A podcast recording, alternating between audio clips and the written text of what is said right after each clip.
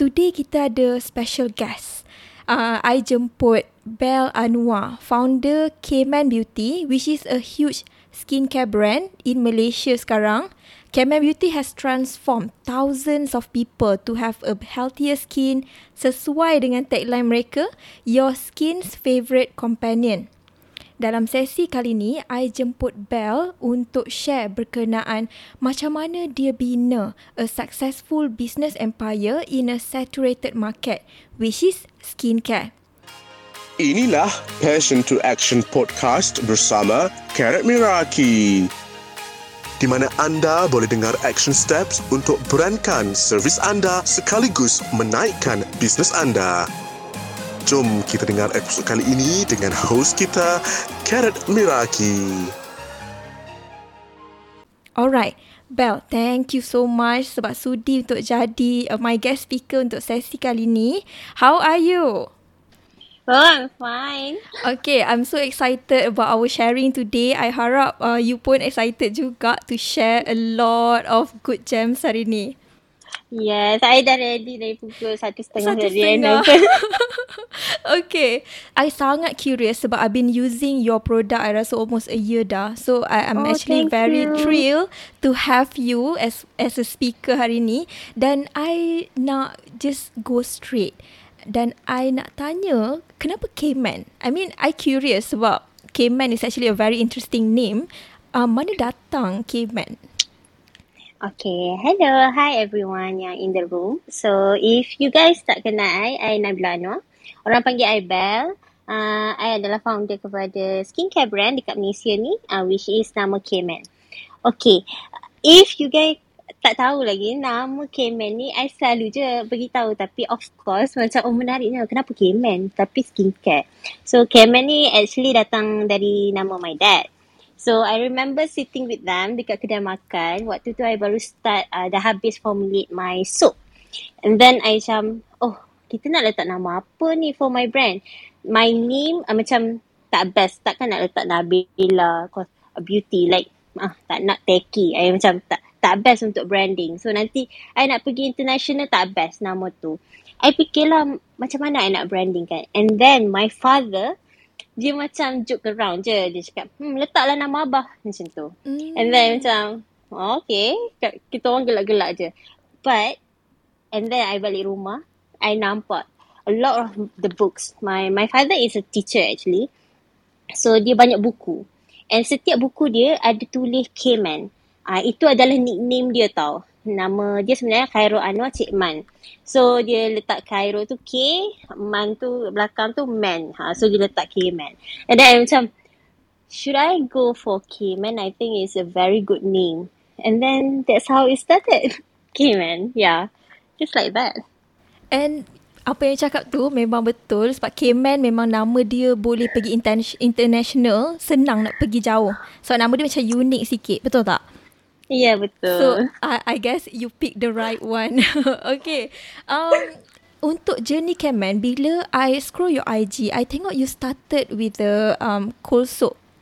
Cold face Ah, soap. yeah, yeah. Yeah. Yeah, yeah. Um, boleh tak you just share a story how you start? Kenapa skincare?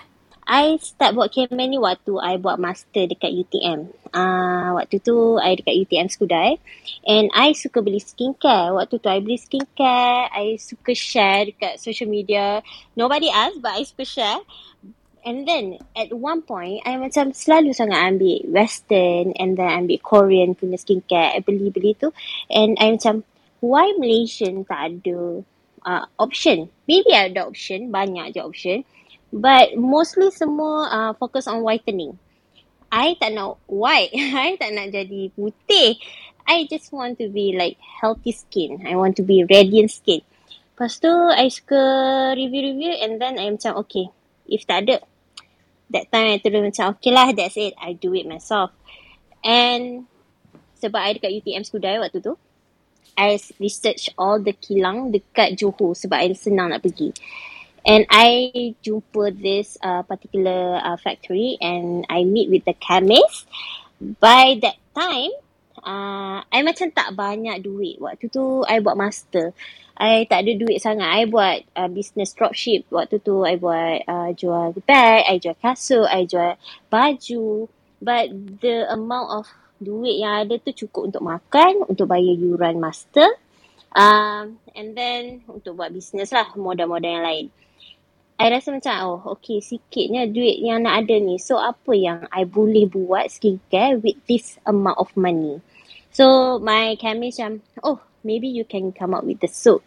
So, I, I'm going to be honest. So, the reason why kita orang keluar soap adalah because I don't have money untuk invest uh, formulation yang power-power. So, I buat, okay, if I started with soap, I'm going to make it like very, very good soap. So I research all that and by that time I macam okay selalu selalu macam sup ni high pH and orang takut nak pakai pakai kat badan je. Why not? I buat something yang very gentle but it's good for for the skin and low pH as well. So jadilah coffee soap yeah One thing yang I terus trigger bila I dengar your story tadi, uh, I ada pernah baca tau one of the uh, from one of the book. Dia ada mention about creation of products di mana um, macam you cakap you try banyak produk, you know, you beli Korean skincare, western skincare dan lepas tu you are interested to come up with your own sebab local skincare banyak ke arah whitening dan you tak nak whitening. So, uh, ada satu quotes ni I baca dia kata create product that solve your personal problem so that you keep going to find the solution. Then I guess that's what you did for the past four years. You come out with a product yang actually bantu your own problem juga. Betul tak? Ya, yeah, betul. Ha, dan dulu-dulu um, local skincare memang tak banyak? Uh, I think banyak but the objective is lain lah macam yang I nak. Ah, uh, okay. Uh. Okay. And somehow K-Man still manage untuk grow. Um, if I'm not mistaken, uh, K-Man start daripada Twitter kan? Dia famous dekat Twitter dulu dan bawa pergi Instagram. Is it correct?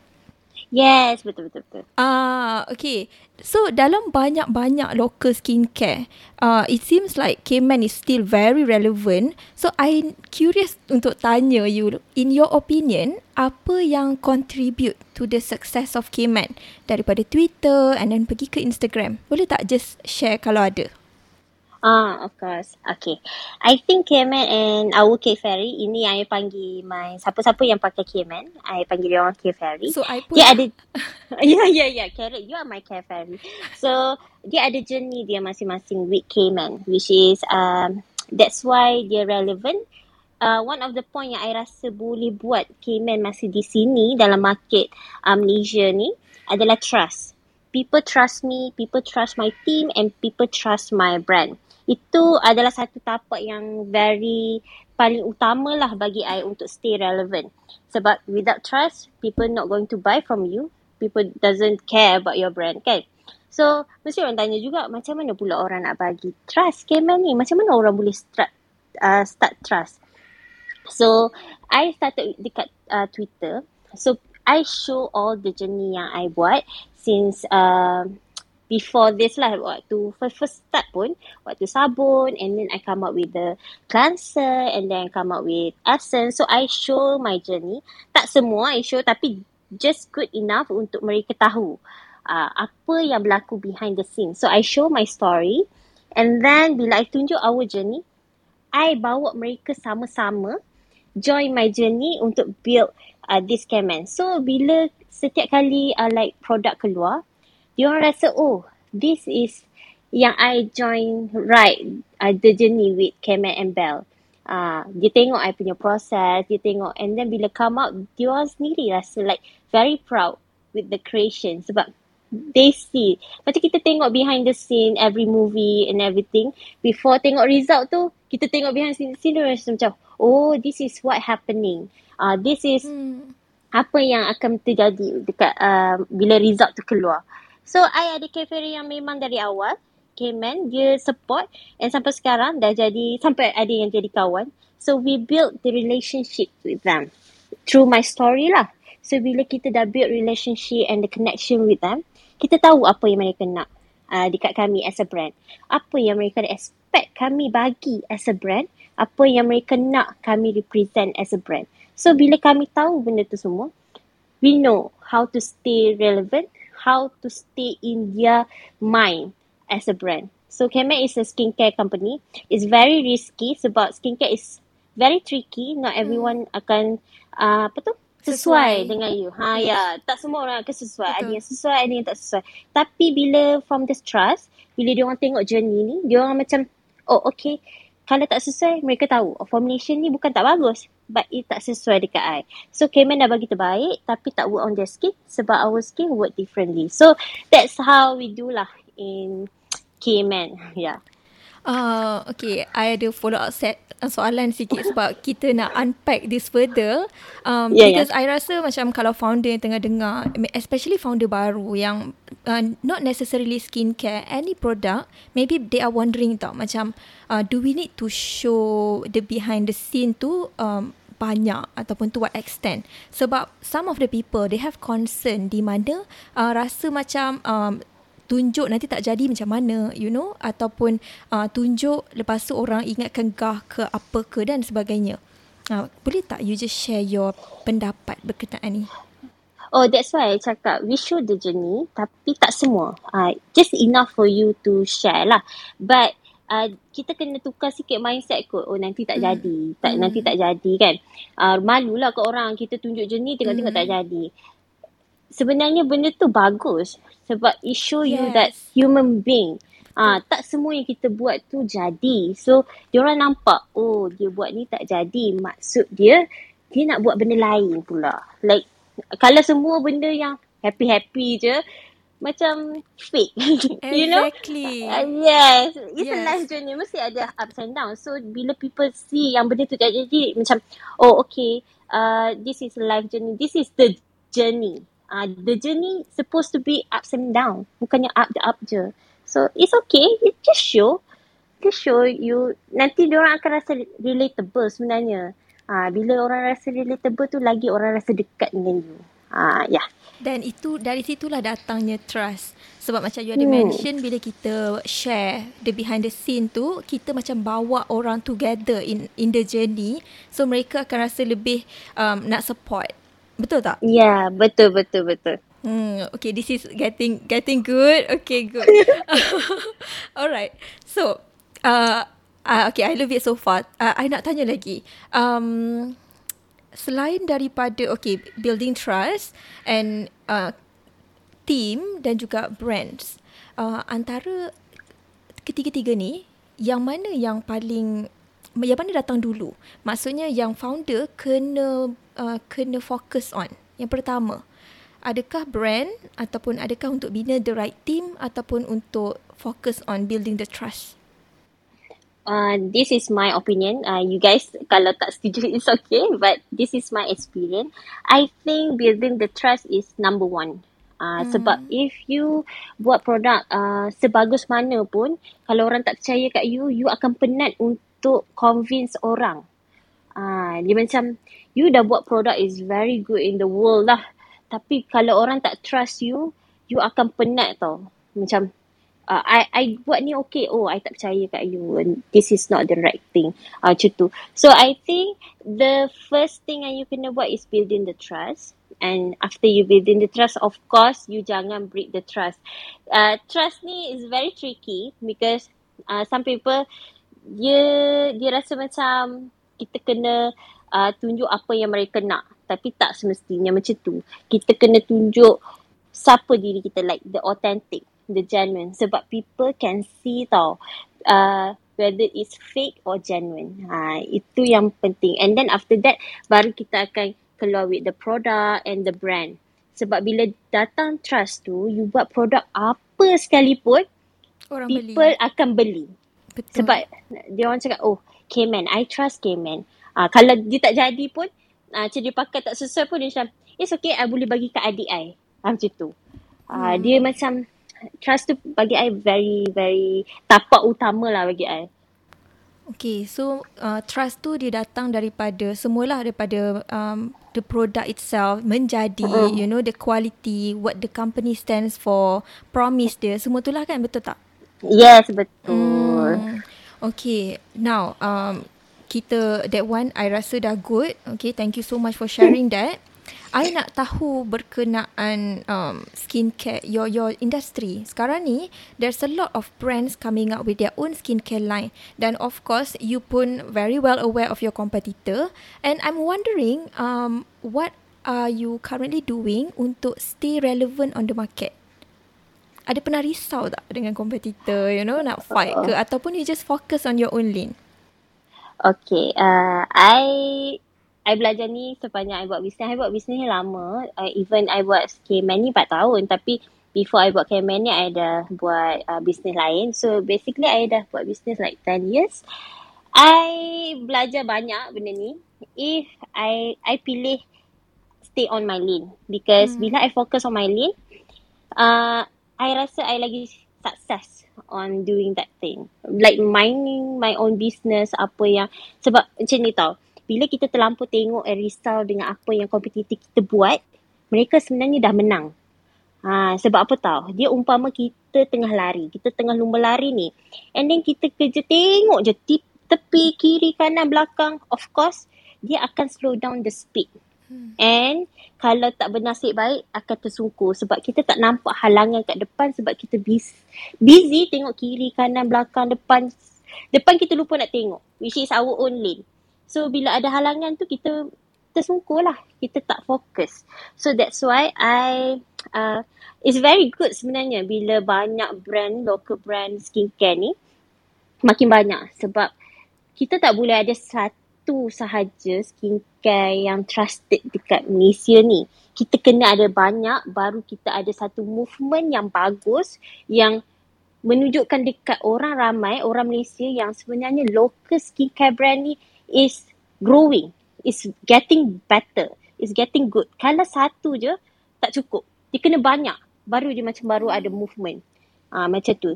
Yang macam mana saya cakap tadi lah. Macam kita, bila kita dah build relationship dengan audience kita, dengan customer kita, you akan tahu journey bersama you dengan dengan customer kita. So, journey you dengan journey dengan kompetitor tu lain. So, why bother untuk tengok sangat uh, kompetitor tu. Sebab journey dengan story kita takkan sama dengan orang lain. Vision and mission setiap brand pun lain-lain. So, I rasa stay on your lane is the best.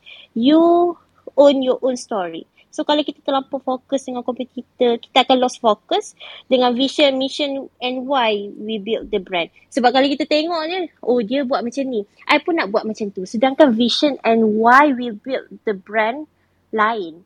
So dia akan nanti uh, kita punya customer, even our team akan confuse.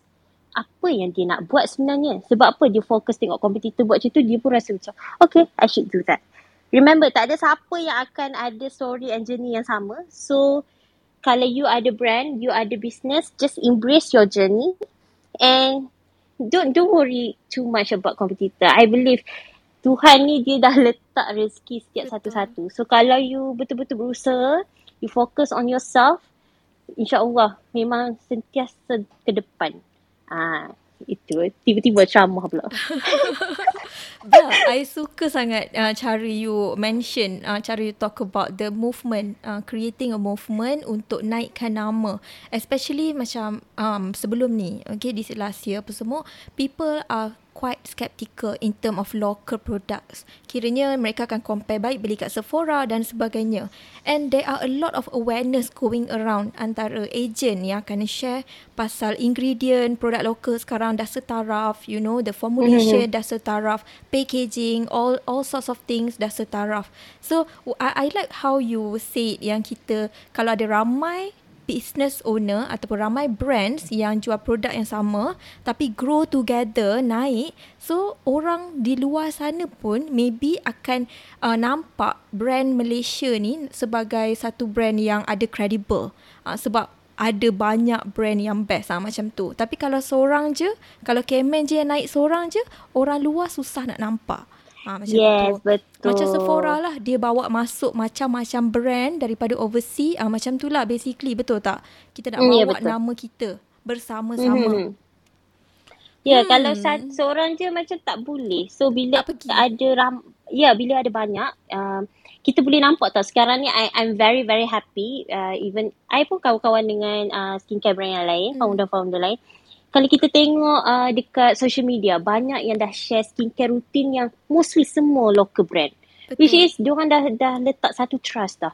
Kalau I seorang je, kalau I je campaign yang orang trust uh, macam ada dekat lokal ni orang tak percaya tau dia kena ada banyak baru macam oh banyaknya yang dah bagus so bila orang sebut local hmm. brand dia macam orang dah tak spectacle dia macam oh tak nak lah local brand tak best sebab banyak yang ni so better banyak yang positif daripada yang negatif so orang akan trust senang dan kita pun nak bergerak pun senang ya yeah. sekarang ni K-Man I rasa sekarang ni you ada berapa ratus agent eh? Just, just oh, right uh, I ada 1200 You ada 1200 je. Okay. Okay you ada 1200 agent Dan you berjaya dapatkan 1200 agent Bantu guide mereka oh, Dalam selam, sepanjang 4 tahun ni. Um, I was wondering um, Dalam 4 tahun ni kan sebab you dah sampai di certain level kan. Tapi pernah tak ada moment yang you rasa macam nak give up? Rasa macam eh dah tak boleh dah, tak boleh pergi dah Kemen ni ah, macam tu. Okay. I I have a lot of story a lot. on this. Yes, okay. I need to listen. Can you please share a few? Okay. Okay. Uh, okay, of course. Kita ni manusia biasa juga. Uh, sometimes people tengok dekat social media, oh dia ni business owner, dia ni founder brand ni. Orang rasanya mesti rasa macam, oh business owner mesti 100% and 24/7 positif. Dia mesti sentiasa bersemangat. Tak juga sebab ada waktu yang mana challenges business yang very big kita rasa macam tak ada jalan nak keluar that time memang positivity memang susah sangat nak cari. So ada time tu, okay I nak cerita sikit. I think agent-agent I yang kat sini pun mesti pernah, I tahulah uh, sebab dia orang sentiasa bersama dengan I ada that time uh, viral dekat Twitter sebab uh, kulit dia break out pakai K-Man kan. So feedback yang I dapat daripada K-Man ni beribu lah positif. Tapi dengan satu feedback negatif ni yang viral ni tenggelam semua yang positif. So orang dah macam tak ingat dah yang positif tu. Waktu tu viral teruk lah. Memang kecam lah K-Man ni kena kecam dia macam tak bagus lah 5 kilo lah bla bla bla.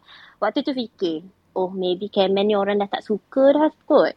Macam waktu tu fikir jugalah uh, maybe orang dah tak nak. Uh, maybe betul lah. I start doubt myself the time tu. I dah start doubt my dah waktu tu. Just because that one testimony. Yes. Ha. Hmm. Sebab dia viral. Biasalah feedback yang hmm. positif tak viral. Yang negatif viral. Hmm, betul.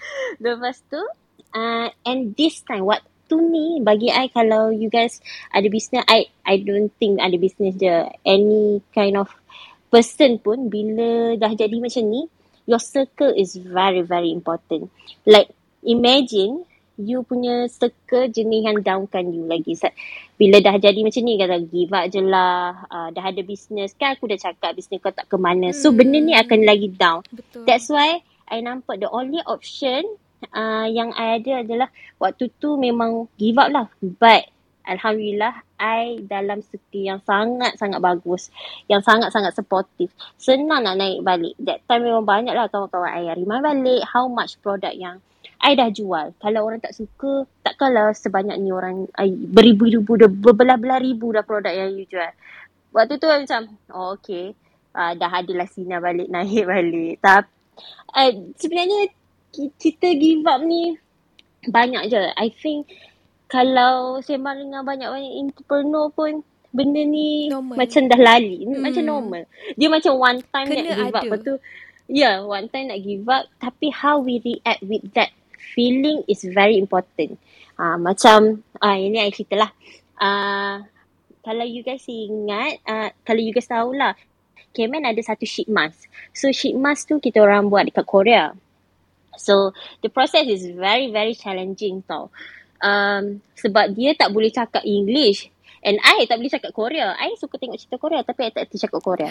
So so macam itik dengan ayam berkomunikate. So by the time waktu tu lagi sebulan kita orang nak launching. Waktu I, tu I nak launching benda tiga. And dia tukar formulation without me knowing. And bila I dapat sampel tu, I macam eh kenapa list ingredient lain ni?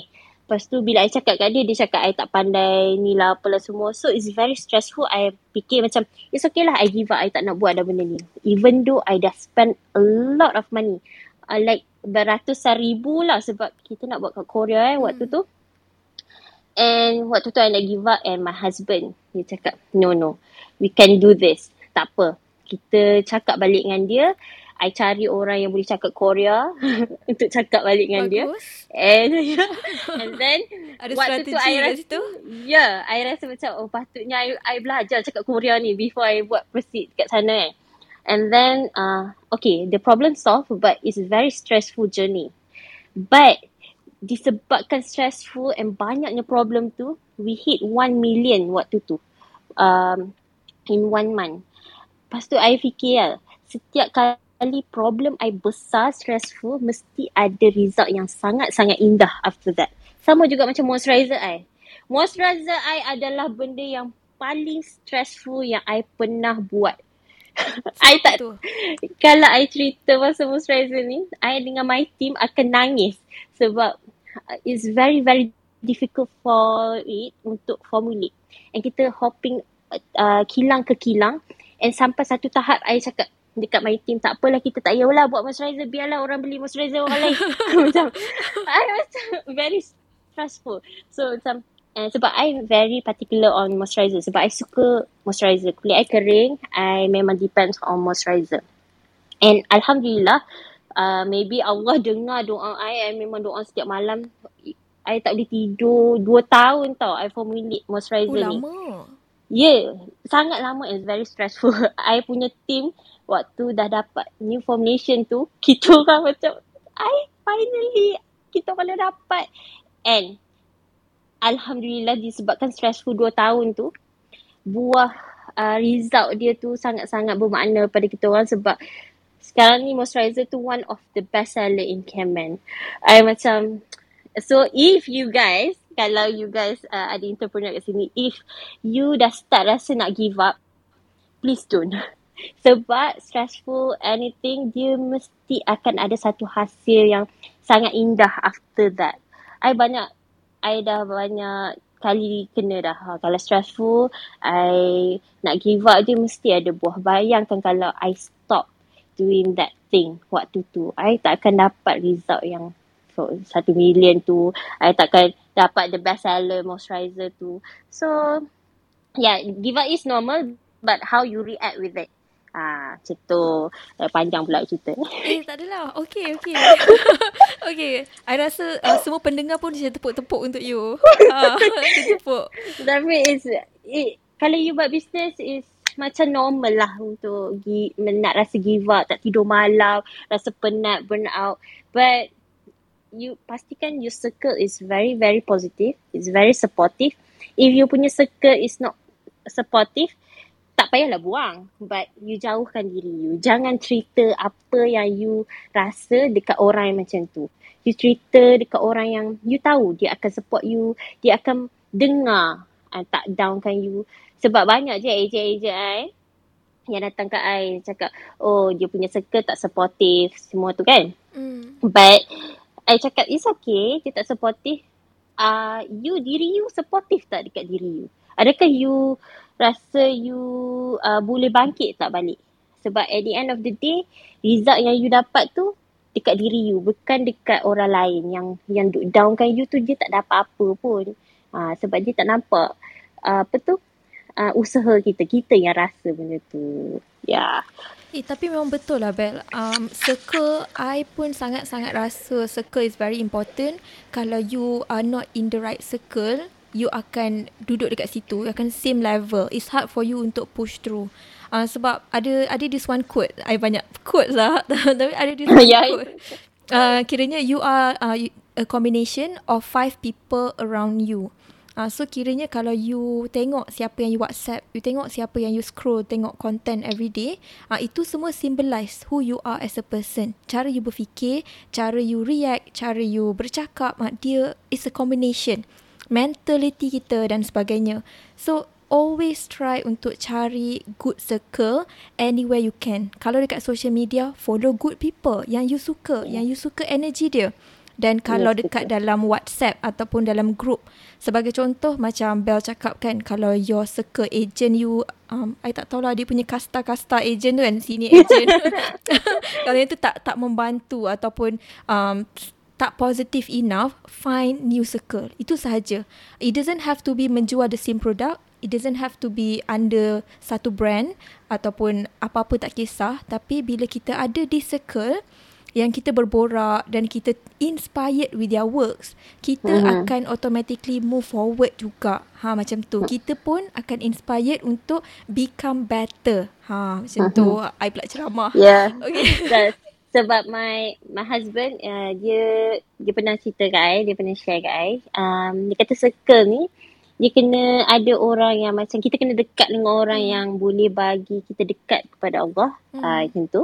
And then bagi kita mentally happy uh, and then lagi satu kita financially. So macam orang-orang macam ni kita kena dekat sebab uh, financially tu bukannya maksud dia dia bagi duit kat kita tak. I mean dia ceritalah uh, okay uh, macam mana kita nak urus duit ke apa ke ha macam tu. Sebab benda tu very important in business. Kalau you tak pandai urus duit bye bye ha, macam tu. Sebab at the end of the day uh, business punya ni cash flow is very important. So circle-circle macam ni kena ada dalam kita punya ni. You suka tak suka? Tapi kita ada satu misconception lah macam circle ni. Oh kalau circle ni tak bagus kat I, I kena buang dia ke? Tak, janganlah putuskan silaturahim. I mean, you know this person going to make you down uh, spiritually ataupun emotionally.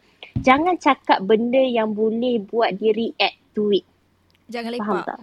Ha, bukan tak payahlah lepak sembang-sembang pasal bisnes. You, you tahu dia suka suka macam downkan you punya business. So you don't have to talk about business dengan dia. Ah macam tu. So tak payah selalu lepak tak ni, tapi janganlah putuskan silaturahim macam tu. Bagi bagi I like that lah sebab kita pun tak baik lah nak putus-putus kawan, putus silaturahim tu. Tapi kita ha- the way kita control lah diri kita. Ah macam tu. Ma- macam Mhm. uh, I nak sambung sikit daripada apa yang Bel cakap tu. Macam I, um, before this pun I berada dalam different circle. Dan sekarang I berada dalam different circle. Dan I ada beberapa circle yang untuk financially macam yang Bel cakap. Ada yang Mhm. untuk um, support, you know, positive. Uh, itu pun ada. Dan um, I realise the way I do this adalah um, untuk yang kawan-kawan lama. Bukannya mereka tak jah mereka bukan mereka jahat ke tak bagus ke apa tidak tau tapi kita pilih circle kita siapa yang kita nak rapat macam saya cakap tadi we are the combination of five people we surround ourselves with so apa yang I buat dengan orang-orang yang um, I rasa I tak nak rapat sangat adalah I jarang ajak lepak itu je lah Ya betul. Ah, so Ya, kita betul. tak putuskan. Kadang-kadang uh, after one or two months I akan message, "Hi, how are you?" I tanya khabar. Anak macam mana? Okay ke? Oh, good to hear that. Ah, dia habis. Ah, cukuplah untuk kita kekalkan relationship tu tapi tak jumpa. Ah, macam tu lah. Hmm, Hmm, Betul betul. Itu, itu yang I buat lah. Ah, so just Ya, a- I buat macam tu juga. Oh, you buat macam tu juga. Ha. So just a tips untuk siapa yang nak memilih circle tu. Ha. Okay. Mm-mm. Alright. Now Bel, okay going back to our conversation. Uh, I I I nak tanya uh, I nak tanya you pasal um, where do you see yourself and K-Man in five years? In five years, uh, kita orang kalau boleh, kalau boleh kami nak pastikan lah. Bukan tak kalau boleh, tak nak kalau-kalau. Nak pastikan K-Man uh, macam dah memang setiap rumah dekat Malaysia ni ada satu produk K-Man dekat Hmm. uh, dekat tu. So kita orang nak macam nak kata monopoli the market tak juga. Kita orang nak macam nak K-Man ni ada dekat semua Malaysia. So orang sebut K-Man dia orang tahu. Oh, this is skincare from Malaysia, Malaysia. And kita orang nak monopoli the market dekat Malaysia dulu. Kita orang tak nak fikir overseas ke, luar negara ke sebab at the end of the day kita bertapak dekat Malaysia dulu. So untuk lima tahun ni I nak fokus on Malaysia punya market and kita nak ada range skincare yang lagi banyak uh, which is daripada basic to advanced and kita ada range baru maybe body care and then makeup all the types of beauty Uh, mungkin juga kita orang kelak seheng macam seheng ha, sebab tengok ada peti air, ada blender kan. Mana tahu. Ha. Ya, dah, dah keluar skincare fridge dah tu. Ah, itulah mana tahu nanti jadi seheng pula Kemen ni. so, kita orang punya target, uh, kita orang nak pastikan sistem uh, reseller, agent-agent ni lagi sistematik, lagi buat orang yang join Kemen ni boleh jana lima ke enam angka. Ha, paling paling busuk lima angka lah. Kita kita masih lagi improving. Ha, kita orang masih cari uh, the right system, the right way untuk pastikan orang yang duduk kat Kemen ni boleh beli rumah, uh, boleh ada a very big building, uh, ada team. So itu is my one of my dream lah. Sebab bila tengok uh, agent-agent I dapat beli rumah, dapat beli kereta, dia buat I happy tau. Like hmm. that is one of my happiness lah sebab I tahu oh dengan jual Kemen dia orang boleh uh, support. And banyak juga uh, agent-agent I yang dulu tak ada duit untuk bayar yuran on anything. Sekarang dah habis belajar sebab guna duit daripada jual Kemen uh, bayar yuran. Uh, which is Bagusnya. I'm so happy. Yeah, yeah benda tu is very genuine happiness yes. for me tau. Sebab okay, I buat business uh, skincare. Bila I dapat feedback yang uh, very good skin, is happy dah. And then my my agent pun hantar benda yang sama. So dia macam double happy tau. So I think that is one of my goal lah untuk lima tahun. I, 10 tahun tu nanti kita fikir. Tapi for lima tahun ni memang I nak uh, pastikan KMN is is everywhere in Malaysia. And ramai juga yang nak join KMN and I boleh ubah lah hidup mereka insyaAllah. Uh, doakan I sentiasa sehat dan sentiasa kuat untuk pastikan benda ni berjalan lancar lima tahun yang akan datang. Amin amin. Amin. You ada hmm. plan nak masuk retail tak? Sekejap, I, I terfikir macam uh, uh, oh. Tesco ke, you know? Oh, uh, this? Uh, this is a very uh, famous famous question. So I dapat approached by Watson and Guardian mm. uh, before this, uh, like two years ago. Uh, waktu tu kita orang tengah intake tau. So ramailah yang hantar uh, request uh, Watson and Guardian. And I fikir kalau I masuk retail, my my agent dengan stockist, how? Ha, macam tu. Fikir. Sebab dia orang memang make money with uh, K-Man. So kalau I masuk retail, how about them? Ha, macam diorang nak hmm. nak macam macam mana eh cakap faham, diorang jana duit dengan yeah. So faham. people I nak diorang buat duit dengan I. So that's why I tak pilih masuk retail lagipun. Bila I masuk retail, uh, the game is changing. Uh, I ramai orang ingat Kemen ni dah besar but eventually kita orang still start up. Uh, kita orang still still macam berangkat-rangkat. So bila masuk retail is a very big step. It's for giant company. It's production line lah lain, uh, cash flow dia dah lain. So I think we are not ready lah. Uh, I think kita orang pun tak fikir nak masuk retail lagi sebab uh, agent-agent masih banyak. Memang banyak yang buat full time tau dengan kita. So I don't want to tutup peluang nasi orang. So we choose not to maybe in the future but not brand Kemen lah another brand ke who knows uh, what the future uh, ada kat kita orang ha, ya yeah. Ah kan saya boleh masuk Tesco. uh, tapi what you say makes sense lah sebab sekarang ni there's a lot of people depending on K-Men kan. So hmm. kalau you buka dekat Tesco apa semua susahlah untuk mereka jana income uh, macam tu. Ya, yeah, so, dia orang dah Tesco tu semua dah kaya dah tak apa kita kaya ha, kan ni dulu. So it's about choosing macam uh, it's one way or the other. Kalau masuk Tesco then tak boleh ambil uh, macam tu kan. So now you yeah, dah ya. start yeah. dengan agent, I rasa uh, betul dah apa yang you buat tu. Hmm. Ya ya. Kalau masuk Tesco tu boleh lah yang pasal blender ke, peti ais ke. Ha mana tahu ha, kan nak eh, mana tahu ke. kan. Ha. Impian kita boleh, boleh. Ha, ya. Okay. Um, sekarang ni, okay, kita lepas ni kita akan masuk Q&A session. I rasa mesti ada yang semangat nak tanya you soalan. Tapi, um, ah, takut. tapi, uh, I just, uh, you started dengan satu produk which is mm-hmm. cold face soap. Ah, okay, sekarang yes. ni you dah ada whole range daripada cleanser sampai lah moisturizer. So I'm mm-hmm. sure you dah guna semua, you dah test berpuluh-puluh botol, you dah pakai and love all of them. Tapi you ada favourite tak? Ah, uh, just just just wondering. Oh, okay. My favourite uh, itulah yang paling stressful tu. Yang- Yang Skintella moisturizing gel tu. I think Moisturizer. Ya, yeah, ya. Yeah. Sebab I memang suka moisturizer. Like, uh, kalau I pergi mana-mana skincare pun, I akan cari moisturizer dulu. Sebab I memang suka gila moisturizer. And then, bila kita formulate uh, apa tu, Skintella moisturizing gel, uh, that is the most stressful lah sebab tak sampai pier year one I, I rasa macam tak best tahun. sangat. So, yeah, dua tahun. And then, I dry skin. So, I want to formulate something yang macam uh, oily skin pun boleh pakai, dry skin pun boleh pakai. So, my team is uh, macam kita test banyak gila botol, kita hopping all the kilang and then the chemist, kita jumpa macam-macam jenis chemist dah. Uh, and bila dah dapat result ni, I think I, bukan nak cakap uh, produk lain tak best, tak best lah. Tapi this particular person, uh, the person pula, this particular product, dia take a lot of time. Uh, it's very stressful. So, the journey dia and story dia memang terpahat di hati I. Dia, dia macam, oh, I ingat ni sampai mati. Sebab Sebab, dia punya susah, Yes, dia punya struggle. ya, tu. ya. Dia- Sebab dia ada buat, I rasa nak give up juga. I rasa macam, okay lah, tak payahlah buat, biarlah orang beli brand lain.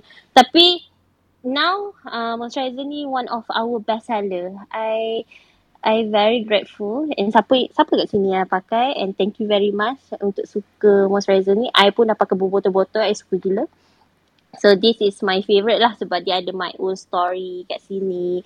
Uh, my team pun ada journey dia sekali dengan ni. And then the bottle itself, uh, kita orang kita orang nak punya lah nak botol tu sampai merayu-rayu dekat supplier uh, to give it like the best price sebab botol tu is very expensive tapi kita kita nak juga benda tu ha that's why lah macam stressful sikit macam-macam halangan ada and dia dah bila dia dah dipasarkan tu I'm very very happy uh, sebab tu lah I rasa this is one of my favourite product yang lain tu favourite juga uh, but this one dia Lebih punya sikit. story tu Sayang lebih sikit. uh, yeah story dia tu ha, macam ah, geram tu Ha, tapi this moisturizer memang formulated exactly what you want dan memang did it perfectly for you lah. Memang you suka.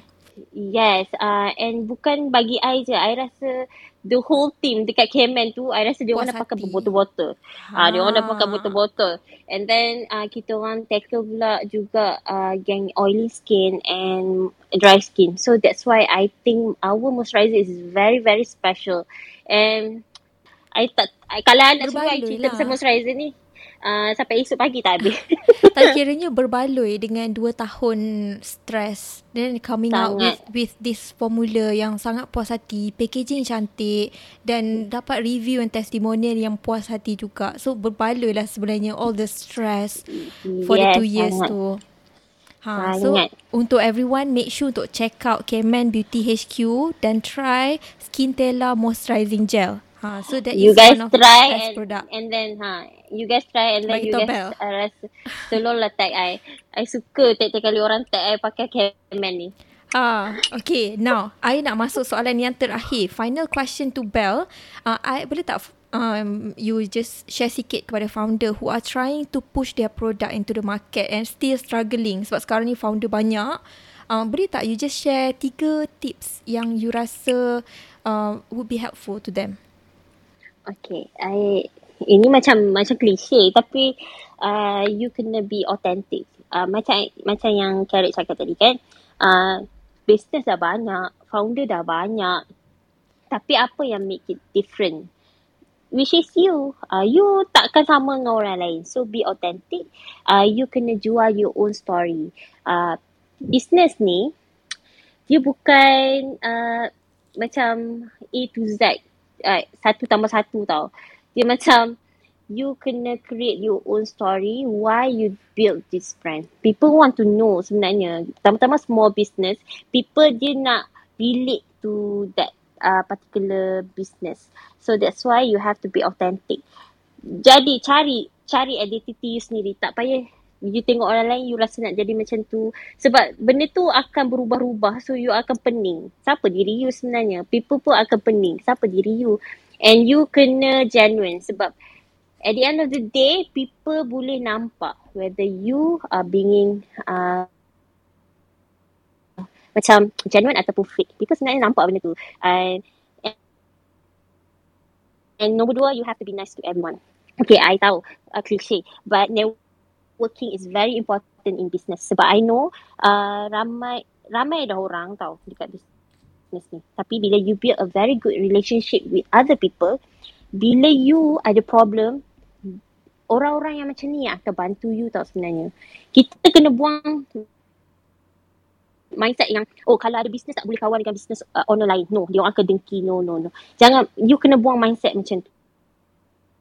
You kena kawan dengan semua orang. You kena be nice to everyone. You tak nak kawan dengan dia pun tak apa tapi you, you have to be nice to to them. Sebab in business you akan ada down and, ada up.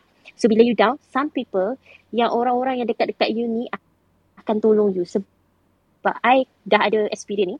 I baik dengan supplier I. I baik dengan uh, kawan-kawan yang in the same circle yang jual skincare juga. Bila I ada problem, this person yang tolong I solve the, my problem. Imagine kalau I tak baik dengan orang. I don't think I boleh stand here. I I tak rasa I boleh uh, grow like this. And kalau supplier tu pula, you problem apa-apa dia orang tolong you. So that's why I I you kena buang mindset yang yang semua orang dengki kat you. Of course ada dengki tapi you just be nice to everyone sebab we never know apa yang dia orang boleh bantu sebab rezeki apa tu orang yang baik macam mana cakap kalau kita baik dengan orang orang baik yang kita tu adalah salah satu rezeki juga. And yang nombor tiga I nak emphasize uh, jangan sesekali rasa yang kita ni dah pandai. So jangan sekali stop cari ilmu sebab dalam bisnes ni everything changing sangat-sangat cepat. Terang yang berlalu trend macam berlalu sangat-sangat cepat. Kadang-kadang cara marketing kita hari ni, bulan depan, bulan lagi satu dah tak relevan. So that's why we kena keep on uh, cari ilmu apa and jangan kita jangan sombong lah yang kita tahu semua sebab eventually you you tak akan tahu semua. So humble yourself and keep on cari ilmu. This is dia macam cliche but trust me. Uh, benda simple sebenarnya give a very good impact on your business and your life actually. Yeah. Alright. Thank you so much, Belle. Thank you so much for your wisdom, your story, semua tu. I rasa semua yang hadir hari ni memang love it 100%. Dan I harap everyone uh, feel more inspired than want to dream as big as Belle.